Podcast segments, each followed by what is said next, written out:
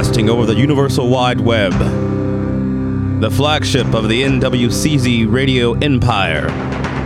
This is the Northwest Convergent Zone Show.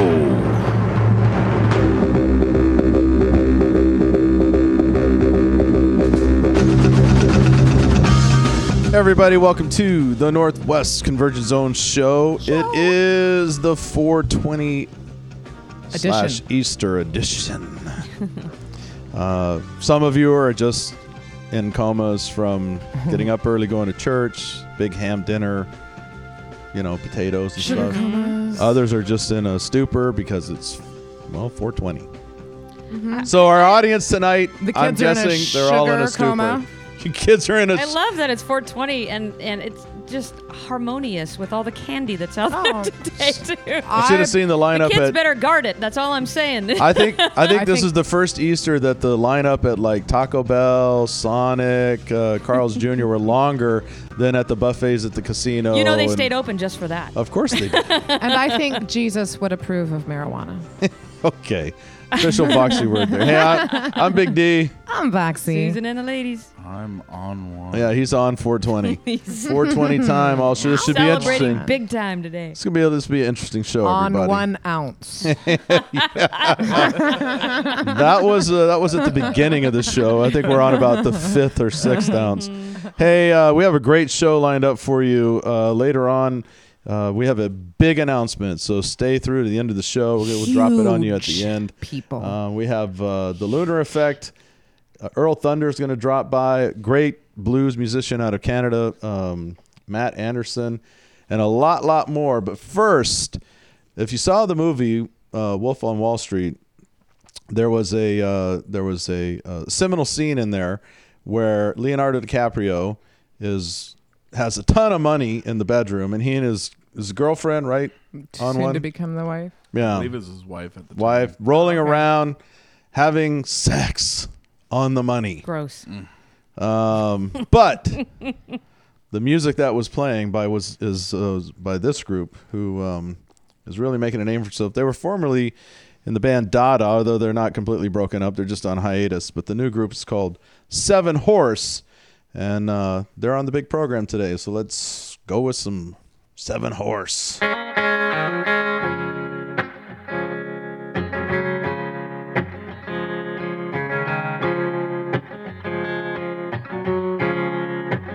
A touchdown in Dallas.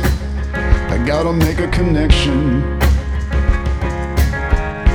Left my lover in the magazine store. A big Texas blonde smiling at the counter. Just the kind of thing I'm looking for. And I'm flying high with no ID. And I'm flying high with no ID. I got a 7 a.m. flight leaving out of New Orleans. Got to bed from the night before. Me and my baby all night long on Frenchmen Street. I grabbed the bags, headed out the door. And I'm flying high with no ID. And I'm flying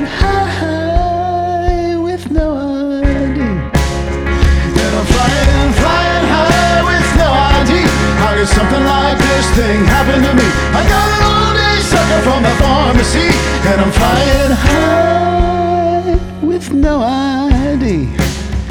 And I'm flying high with no ID. Well, they pat me down, look me in the eye, trying to identify what's wrong with me. Don't they understand?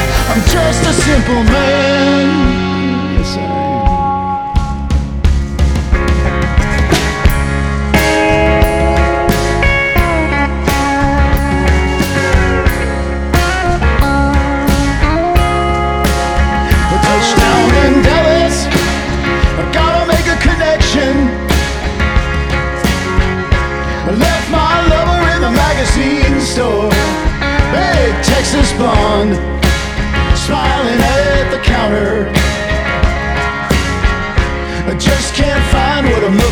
For.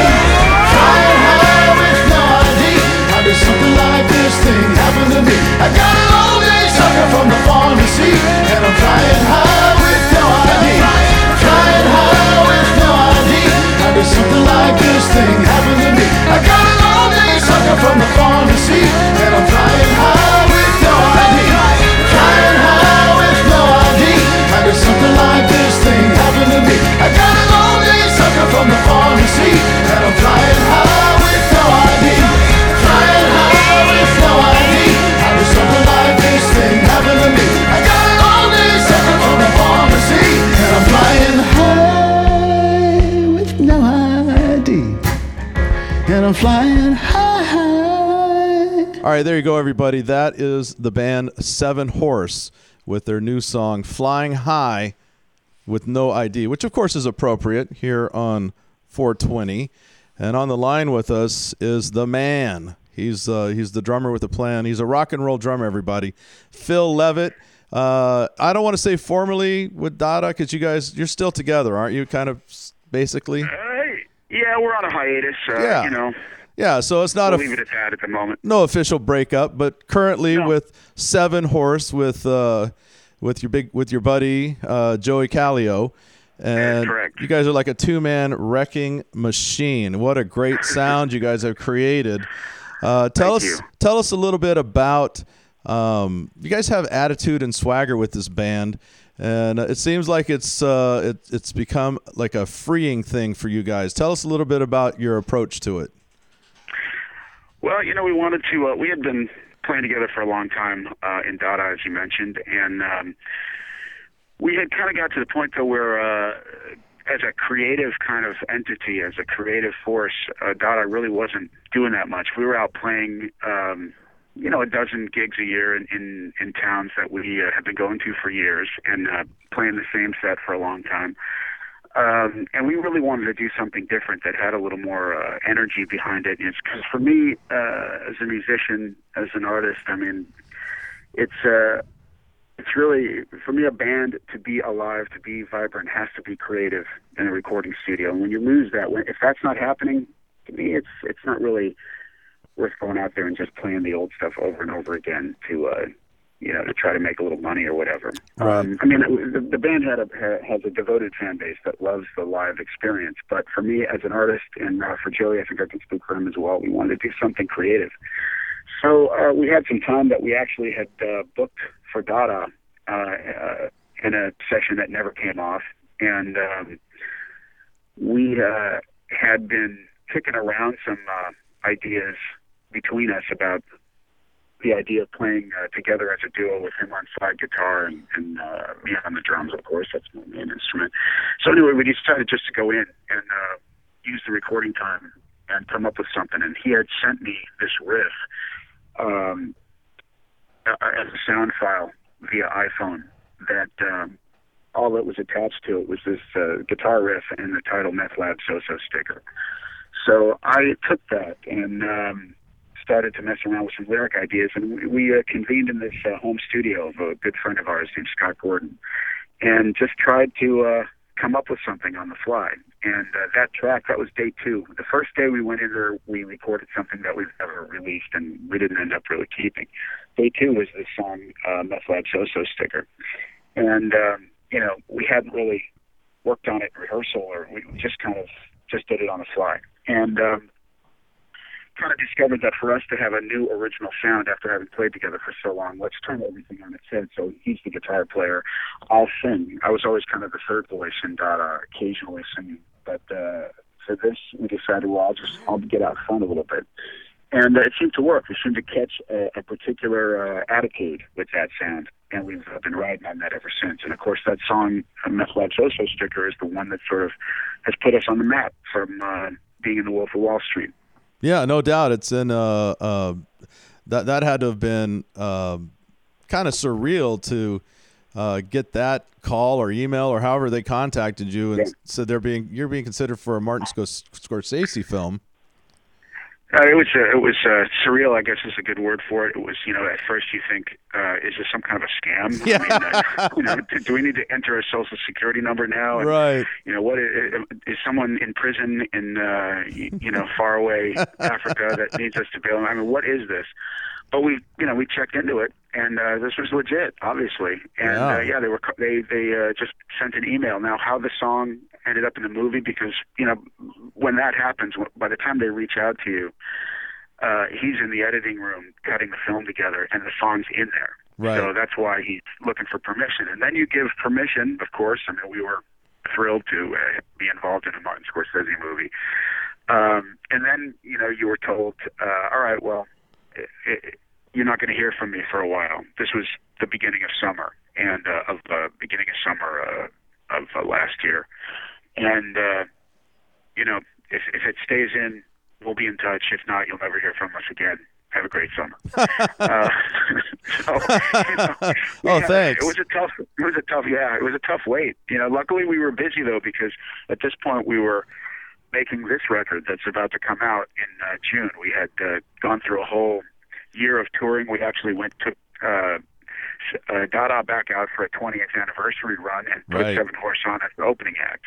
And uh, you know, we wanted to expose the existing audience to what we were doing now, and we needed to be on the road. So this seemed like a, a good way to do it. Uh, we were extremely busy, you know, playing two sets, two full shows a night uh, on the same bill, two different drum sets, you know, different, uh, different, whole different setup. Sure. So we did that for about 40 dates, and uh, then we came back to LA and um, started working on the new record. And then in the middle of that, we heard from Scorsese's people, and then by the fall, uh, we got a, a text message one day. Actually, it was right after the last day of recording the uh, new record. We were in Milwaukee for a few days, and uh, we were at the airport. And Joie got a text message from his brother saying, "Hey, I just saw the trailer for Wolf of Wall Street. You guys sound great in it." Wow. And that's the first we knew. You know, So- on Halloween. That's the first we knew we were in the movie. So did you guys did you submit your song into it or did they just discover it? How did the, how No. did, how did it get in their hands? Yeah, we don't know. We, we we have never gotten to the bottom of that. You know, no one offered up that information. We've never spoken to anyone who was really on the creative team. We, what we do know is that uh, Scorsese finds a lot of his own music, but he had Robbie Robertson working on the film, Yeah. and uh, his longtime uh, music supervisor is a guy named Randall Poster. He may have found it, or sometimes, a lot of times, these things. What I found out later is a lot of times these things happen because of, uh, uh, an editor is is somebody on the team down the food chain a little bit is just working on something and they drop this song in that they heard off of YouTube or on the radio or whatever and and then it ends up staying in there. You know, the song got a lot of play on uh on satellite radio, didn't get a lot of play on commercial radio. What does? People were yeah, exactly. And the second, you know, the song title itself kind of freaked people out. um, so no one understood it. You know, the whole the whole idea. Well, it's it about was, a, uh, it's about a, isn't it about pretty uh, like a cocky arrogant guy? Yeah, well, you know, it's kind of like I love these old blues. Like uh, there's a guy named Mississippi John Hurt. Sure. Who, uh, is a is a great old country blues. He has a song called Candyman. Yeah. And it's all this euphemism, you know, for the sexual uh, Prowess. um, equipment. Yes. Yeah, prowess equipment. You know, it's just it, it's an old standard. It's been done a lot of times. Sure. Um, but I was just kind of feeling that vibe from it, and uh, and so he said, uh, you know, meth lab Zoso sticker. I said rolled up in my pocket, and uh, that's and we went off and running from there. Oh, that's great. Now you now um, I know with uh, with Dada, you guys are known for, and, and I saw you I, I I saw you guys one year when you rolled through Seattle, but notorious for these long shows. I mean, you guys just must love being up there. How is that translated over into Seven Horse?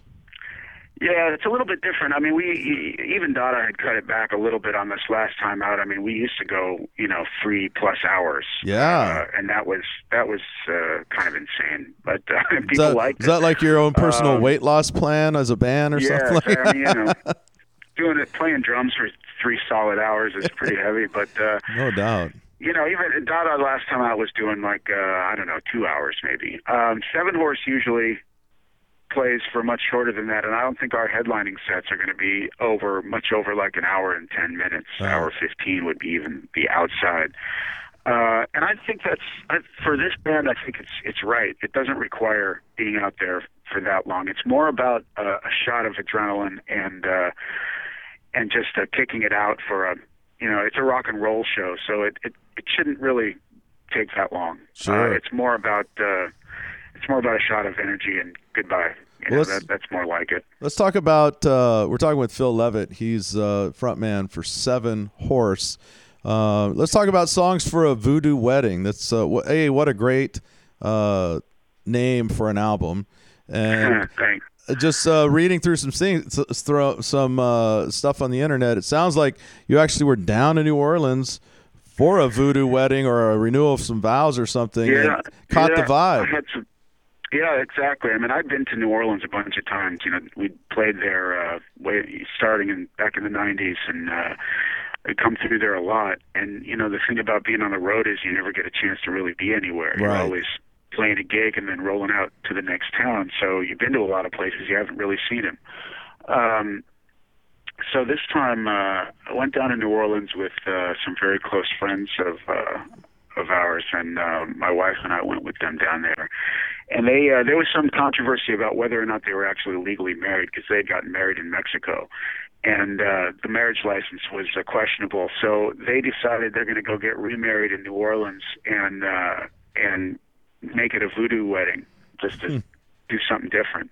And uh, so we went down there together, and uh, the, the ceremony was uh, it was really interesting and you know a lot of fun. There was a live snake involved, and uh, Wow. people were jumping the broom. I mean, it was pretty traditional voodoo wedding, I guess. Uh, I didn't really know much about it, and then we spent a few days, you know, hanging out in New Orleans, and um, I really got a sense of uh, the vibe down there was. Uh, you know, you hear a lot about it as a musician too, but uh, just to be down there, I heard so much great music, and Sure. I was really inspired by being there. And um, so, yeah, a lot of these songs came after that trip.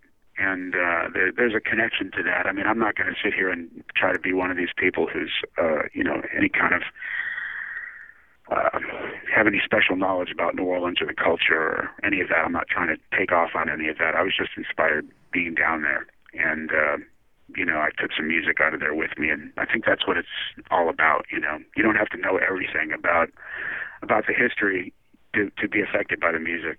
Sure. Oh yeah. No, I, I used to. I grew up in Houston, and I spent time in New Orleans, and, and it's a special place. It's uh, It is it's almost like in a bubble in the United States. It's its own Yeah. thing.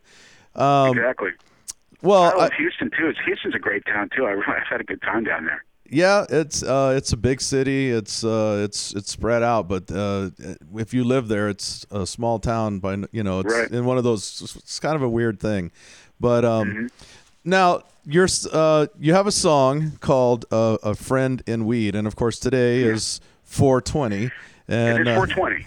it's a celebration of Easter and other things. And so tell us tell us about this song. Well, you know, there's a town up on the border of, uh, pretty close to the border of California and Oregon, uh, right on the Interstate 5 called Weed, California. Now, it's not named after the herb.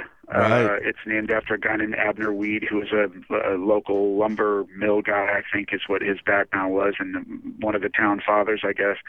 So, uh, but of course, the people up there try to make the most of it. I mean, it's really just a stop on the on the map, you know, with a gas station, and not not a whole lot else. Although I'm sure the people that live there are really proud of it. Yeah, they would Um, argue that fact.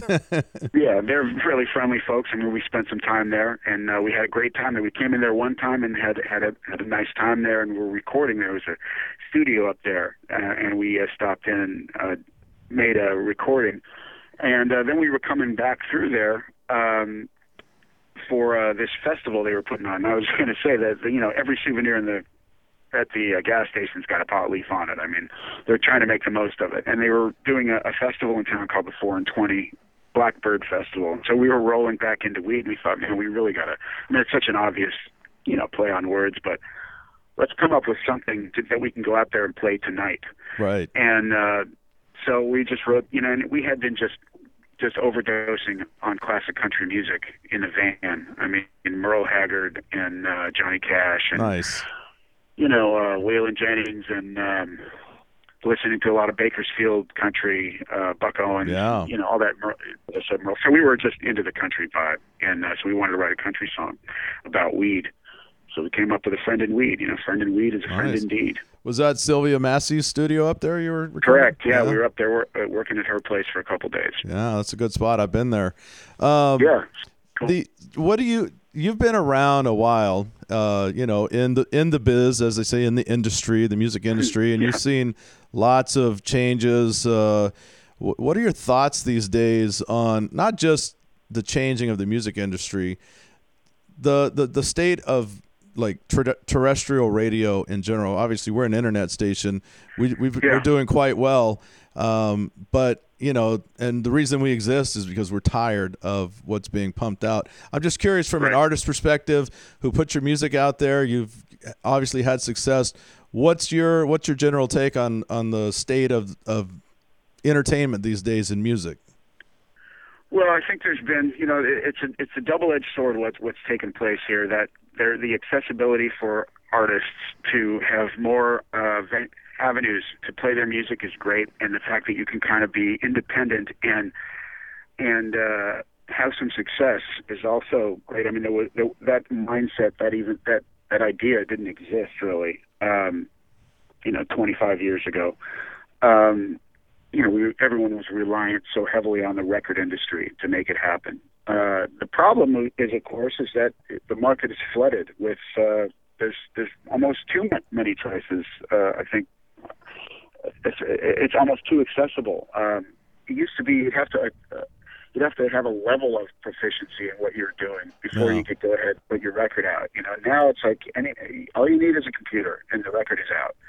um, so you know that's good and bad. Uh, quality, I think, has a tendency to go down a little bit, and, and but the accessibility of it, uh, as far as radio goes, and ra- terrestrial radio is tight, and it's tough to get in there. It's, Yeah. it's you know superstar driven. It record it still is. It's the last thing the record companies have a, a grip on because they've got the money to pump into the system. thing about being an independent artist uh, is though that you know nothing is free. It, everything it costs money. You got to come find the money. So is it going to be uh, crowdfunding?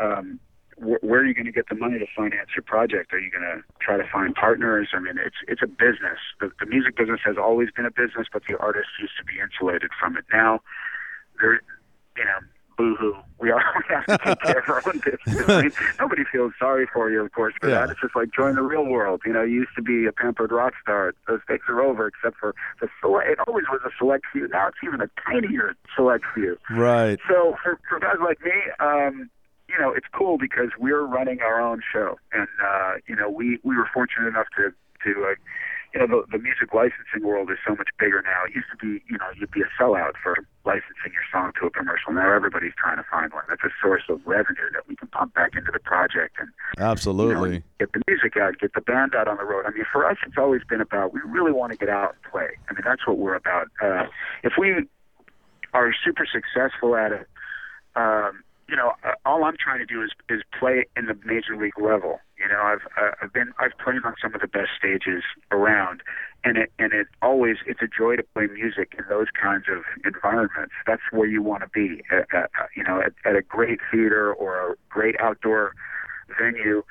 Uh, it's not so much about being a superstar or, or even the success of it. Of course, you want that. Of course, you want financial security like everybody else. But the experience of playing music in a great setting for an audience that knows your stuff, you know, it cannot be beat as a musician. And that's just, you know, we're we're chasing that. Yeah. Everything else that comes from it is a bonus. Um, so I guess that's a roundabout way of answering this question. That uh, you know, the, the industry is uh, we're we at the same time though we're going back to terrestrial radio. You know, we're we're we're, we're trying to get our music played there. We're trying to change the but we're not trying to fit in. We're trying to change it, uh, and that's a tough thing to do because they're very re- reluctant to change. If they find something that's working, boy, they want to stick with it. and here we here we come with something that's a little bit different that we feel that we know is successful because people have responded to it. Yeah. But getting them to give us a chance is pretty tough. Well, that's true, and you know, like you said, uh, artists and everything have had to learn to become businessmen, which is not always easy. No, it's kind of both sides of your brain, and uh, people aren't really prepared for that. And I, you know, I'm just uh, I'm learning every day about what it is I'm actually doing here, what business I'm in. Uh, you know, we were blissfully ignorant for years, and of course, getting ripped off like crazy. But Right. we were happy with it, though. Right. Oh, we're fun. we're talking with Phil Leavitt. he is uh, he's the the main voice on the band Seven Horse. They have a CD out right now called Songs for a Voodoo Wedding. You can go to Seven Horse. That's the number seven, and then the word horse. SevenHorseFans.com. Get yourself a free download. Check out their uh, website, sevenhorsemusic.com. They're also on Facebook. They're all over. You can get their Yeah. tunes on iTunes.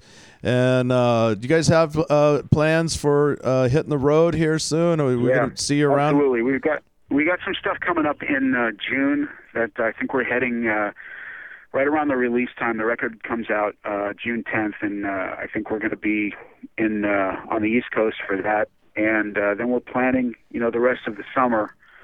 Uh, we're going to be announcing our dates, uh, you know, as they come in pretty soon. Excellent. Well, we will keep uh, keep an eye out for that, and all of you out there, keep an eye out in your area. When Seven Horse comes to town, you got to be there.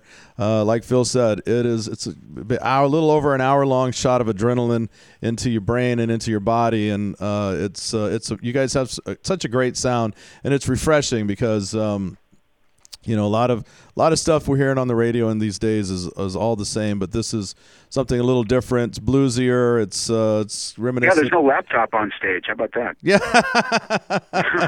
we don't use a laptop. There are no tracks. Really? No, no other singing is being done except for the people actually in the band. It's two guys, two vocals, guitar, drums. I mean, it's not a revolutionary format, No. but uh, it's not an easy one to pull off either. To try to to try to make it sound full, and I, I think we got something going that's that's pretty cool right now. We're, we're happy anyway. Well, you guys, you guys definitely have it going on, and uh, we're big fans here. And Phil, I want to thank you for taking time out on this day to spend with us. Everybody, check Oh, them out. pleasure. Seven Horse. We're going to go into the song we were talking about uh, just a couple of minutes ago.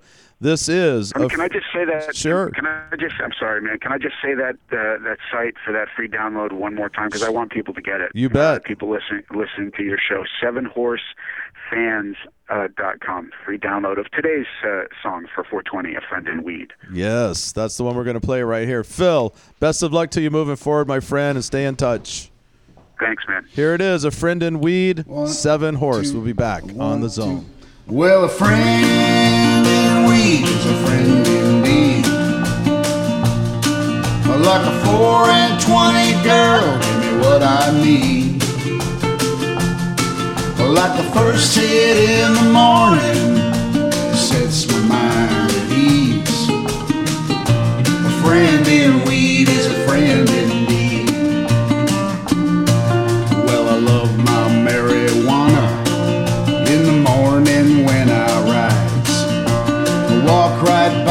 Starbucks with a smile. Oh, now I'm broke in San Francisco with my thumb out on the five. But when I get up north, there'll be a friend when I arrive. Oh, well, a friend in weed is a friend indeed. Like a four and twenty girl, give me what I need. The first hit in the morning, sets my mind at ease. A friend in weed is a friend in indeed. Well, they don't worry about the weather in their town. Even when the sun tried to burn them down, they're gonna gather all together, dish upright, keep on getting high all through the night.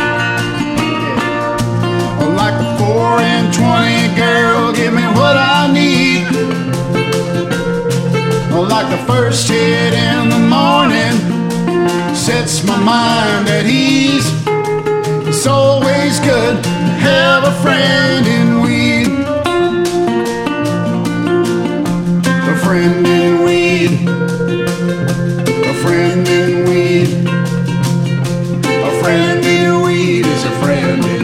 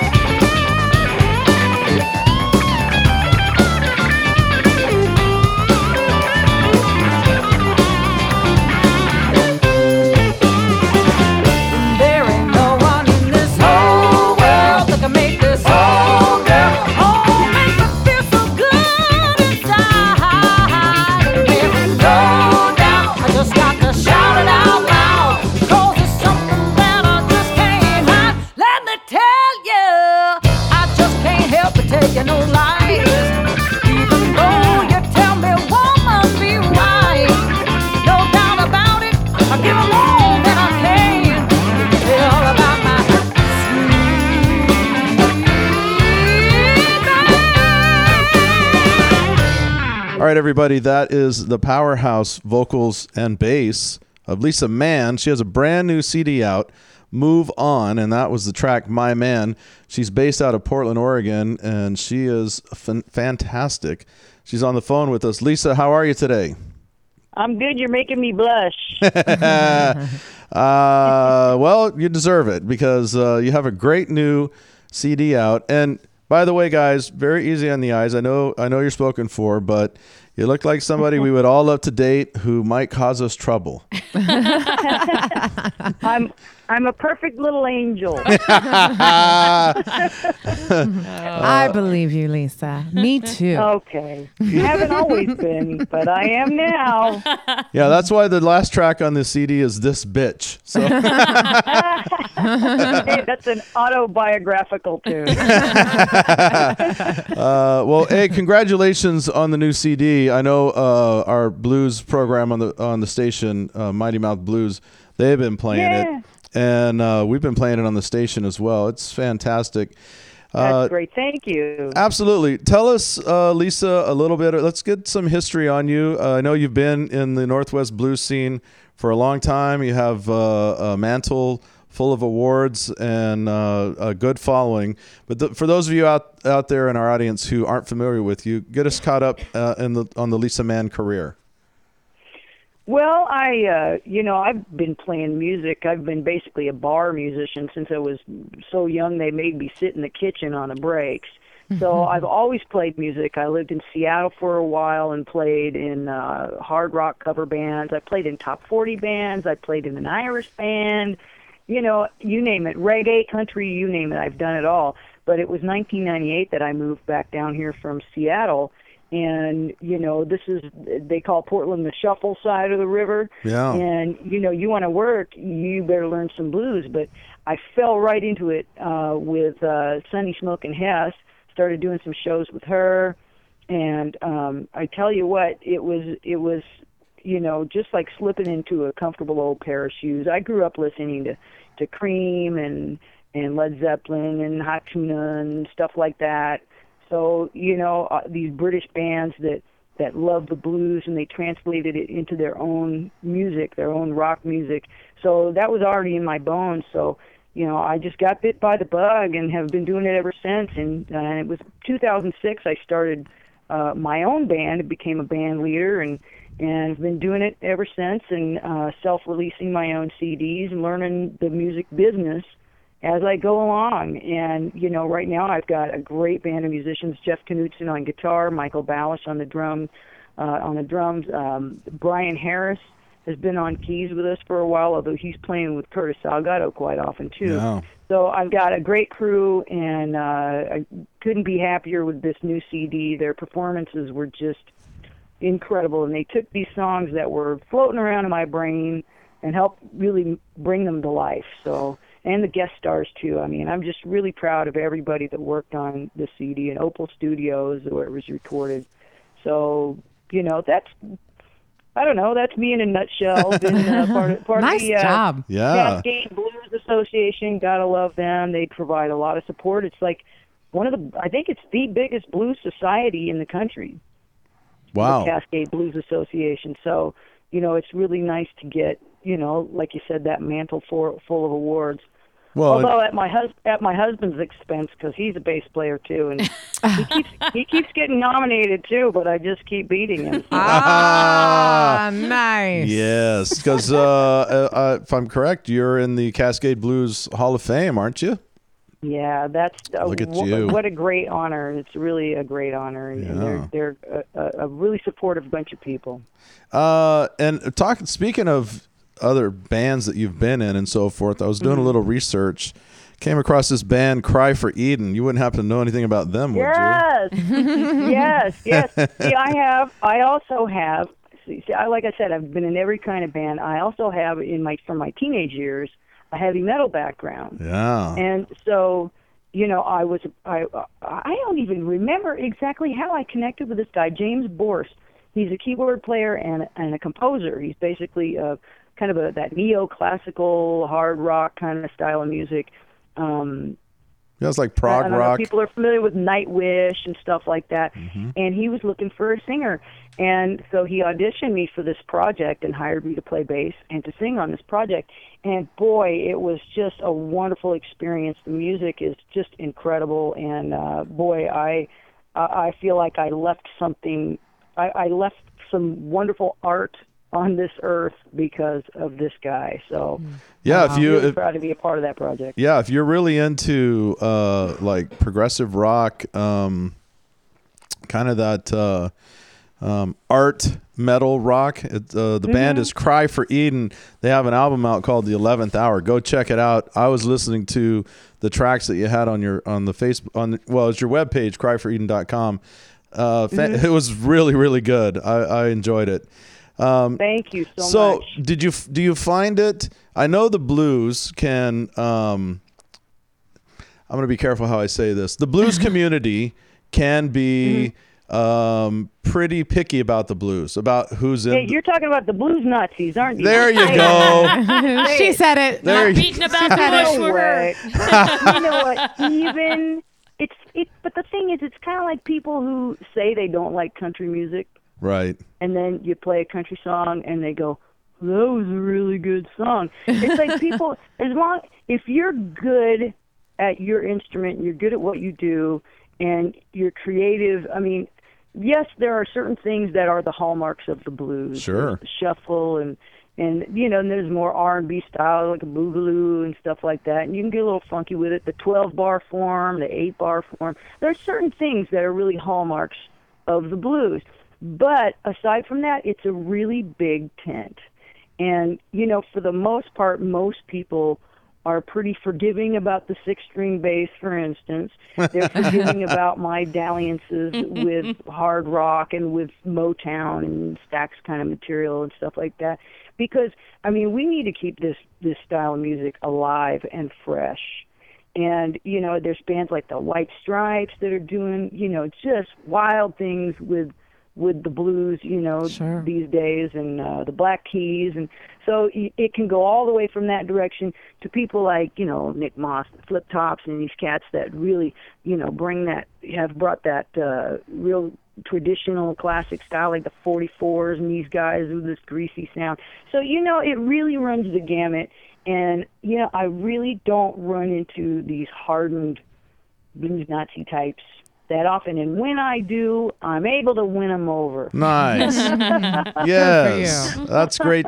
That's great to hear because that is um uh there is that element out there and but you have it in all genres, you know. I mean, You know, you know who's the worst? The Irish. the Irish music Nazis. They're the worst. I'm telling you, worse than jazz snobs. oh wow. Oh, it's They're very, hilarious. very fussy. Yeah, well, uh, Like I said, I've played every kind of music there is. yeah, I've been over there. Yeah. I I know. I've been to their pubs and uh Oh wow! if it's not a certain style, they they they they will not just only boo you out, they will help you out the door. That's right. They'll Play us a rebel song. Let me show you the way. Uh, well, tell us about uh, tell us a little more about the new CD. Move on. It's a it's a twelve track CD. Um, where can people get it? And um, tell us a little bit about the process that went into recording it. Well, you can get it at cdbaby.com slash lisaman4. Probably at a Or show to- too, right?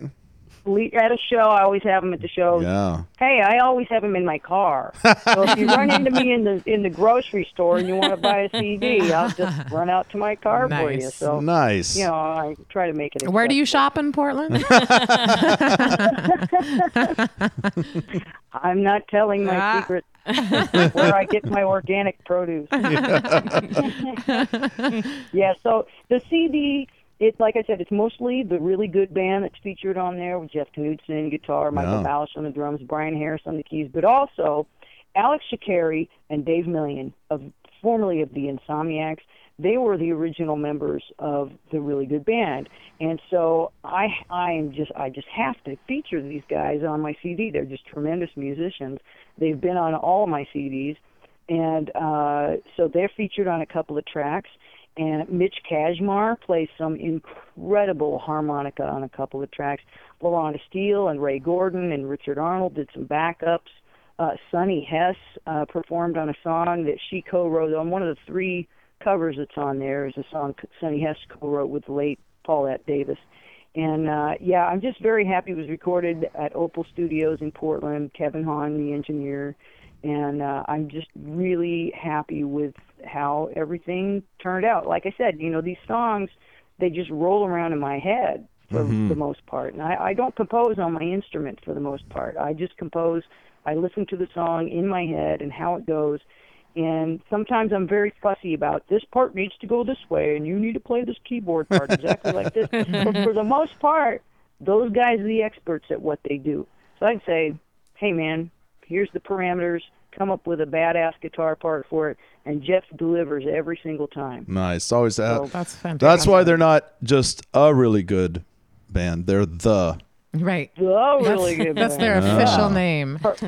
well, down tonight and to you see the you must you must have really a, a great sense of humor because um, I know some of your song titles and and just a lot of things you write about are humor based, which you know in the blues, um, that's uh, it's missing in a lot of it. Uh, you have a song called "See a lot of artists that do. See You Next Tuesday," which not a lot of people would uh, put on there. You their. know what I love about doing that song? I love. I'll stand and look around at the audience, and I'll get to that chorus. See you next Tuesday, and I'll look around, see who smiles. Right. I'll see who blushes. Who shuts their mouth. Oh my! yeah, see who's actually logged in and and listening to the words. Now you have And uh, knows what it means. yeah, exactly. See, I'm I'm clueless. I don't know. I- really? yeah. You Let's guys clue have in the no audience. idea. I don't. Let's tell the audience. Put them audience. together. See Explain you it next clearly. Tuesday. C U N T. Hello. They're still uh, starry eyed. They have no idea. Oh, We have some- Wait, ding, ding, ding! I, I just, it just hit me. wow. I had no idea. I had, had such. Oh Uh, boy, sorry. I guess I'm more naive than I. I thought. know. don't- I- It was actually my buddy Rae Gordon came up with an idea. She said, "Oh my God, somebody should totally write a song called See You Next Tuesday." I said, "I'm gonna race you." because I'm gonna race you. If I beat you, I'm gonna record it. oh, that's Oh, I- great. I beat her. We're talking with Lisa Mann. Uh, she has a new album out. It's titled Move On. Uh, she's a fantastic blues performer out of Portland, Oregon. Her website is Lisa Mann. That's with two N's, M A N N. LisaMannMusic.com. We'll have the link up on our uh, webpage. We'll also put it on Facebook. Uh, you should definitely get yourself a copy of this if you love the blues. Uh, she's fantastic. Now you are going on a, a little bit of a tour, and uh, Yes. we have uh, we have stations all over the country that uh, tune in. Uh, where are you going to be? Well, I'm getting on a plane on Wednesday, and I'm going out to Boston, Massa- Massachusetts, to uh, play with my friend Diane Blue. We met at the IBCs a few years ago, and uh, it, we just I don't know, something hit it it hit off between the two of us, and we've been doing this kind of back and forth where she'll come out here and do some shows with me. I'll go out to her neck of the woods and do some shows with her. We're going to be at Chan's in Woonsocket, Rhode Island on Thursday, the 24th of April, with Lydia Warren, Alison Lazance, Mayanna. Um, let's see, uh, April 25th, we're going to be also with Lydia Warren at Pitman's Freight Room in Laconia, New Hampshire. On the 26th, we're going to be at Black Eyed Sally's in Hartford, Connecticut, and we'll be at Parker Wheeler's Jam at the Grog in Newburyport, Massachusetts on Sunday, April 27th. Yeah, taking some West Coast blues to the East Coast. That's Uh, right. Show them how it's done. I want to know why Well, Sally's see- eyes are black. You got to wonder what, who, what? Sally's eyes are black. Black eyed Sally. It just struck me like Black-eyed that's kind of a scary name for a bar. You know, it's a really cool bar. It's got great art all over the place. You should just Google Google them. All right, Even right. if you know Do it. anywhere near 'em, Just it's a gorgeous bar. Yeah, we'll look that Yeah. up. Uh, I know you Looking forward you that. you play uh, all over uh, the Northwest festivals Mm-hmm. and everything. What are um, what are some of your favorite venues, favorite uh, you know outlets, places to play around here? What what Mm-hmm. strikes you as uh, cool joints? Well, I just played uh, uh, last night uh, an Etta James tribute at Jimmy Mak's in Portland. That's a terrific venue. Yeah. It was a jazz venue, but he's opened up to more uh, uh, blues and and other styles of music. Also, Highway 99 in Seattle. Love playing that joint. Um, Diane Blue's actually going to come out here and uh, play with my band uh, at the Waterfront Blues Festival, which is, I mean, it's worth traveling cross country to. Come That is to an amazing blues event. festival. Yeah. It's a really incredible event, and uh, you know, like I said, I really look forward to re- returning to Black Eyed Sally's and places like that in the East Coast. But yeah, there's a lot of great venues here in Portland. Blue Diamond. Uh, uh, Duff's Garage. It's like Portland's juke joint, you know. Yeah. There's a place on the west side called the Lairer. They got a big dance floor. You know, there's all kinds of there's all kinds of music going on in Portland. I mean, people are moving here even just to Kevin Selfe moved here to to play music, to play Yeah. blues here. Nice Yeah, booming no- scene there. Yeah, for sure. Portland definitely has a booming scene, and you're uh, right. you're right in the wheelhouse and a big part of it. Lisa Mm-hmm. Mann has been our guest. You can get her CD on iTunes, CD Baby, Amazon.com. Go to a show uh, and have a lot of fun and pick a copy up there. If you happen to see her shopping, tap her on the shoulder. She'll run out. She'll run out to her car. if you're on the East Coast, all you East Coast listeners, head on out, get your blues on, have some fun. Uh, Lisa, a pleasure to chat with you. Thank you for spending this time with us today. Well, thank you. And uh, we're gonna we're gonna go on out with the title track from the CD. This is "Move On." Lisa Mann. We'll be back here on the Zone.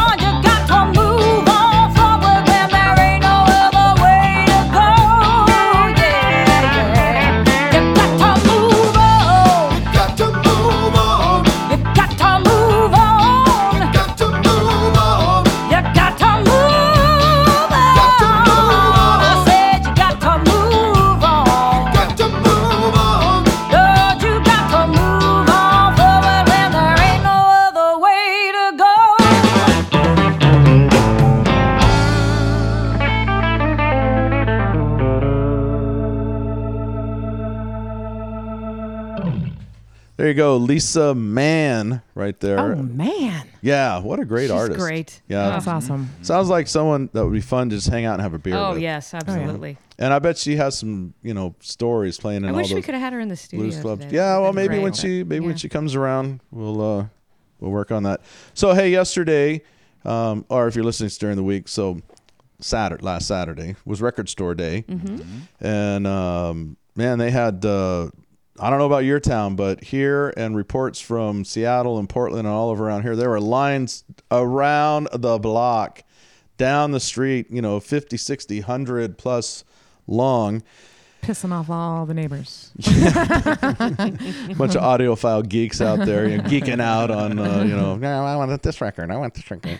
Uh, I had my, uh, I had, I had to work, so I had to, uh, I had to be You creative. had to hire a geek. I did. Hired a geek, and um, here's the thing: there was uh, several very, very sought after because everything comes out in limited supply on Record Store Day. Uh, one of the big ones, probably the big one, was the REM Unplugged, which of course was top on my list. Uh, did not get one, so if anybody out there has one and wants to sell it for under five hundred dollars, which is what it's listed for right now, Oh my. Wow. Wow. just came out that night. I mean, within probably within a couple of hours of record store day opening, they were already being listed, and 500 was the buy it now. Selling an album for five. Yeah, it's ridiculous. But it's not the. I mean, that has nothing to do with the band, right? No, they Pricing don't it get- that way. That's these are no, no, just no. everyone who has a hold of it and They rolled into hoarding the, it. They rolled into the store. I don't know. I think the probably it was being sold for 90 or 100 because it was a three album uh, set. So I'm figuring 30 But bucks an supply album. and demand.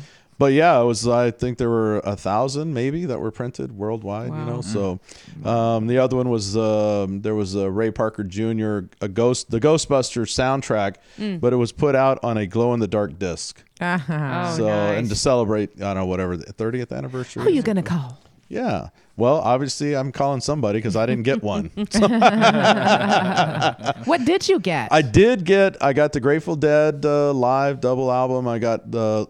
There was a um, limited edition Johnny Cash. It was a reissue of his very first album, and Sweet. it that was numbered as well. So I got that. I got um, the. They call them seven inches now. I call them forty fives of Frank Zappa's uh, "Don't Eat the Yellow Snow." That was great.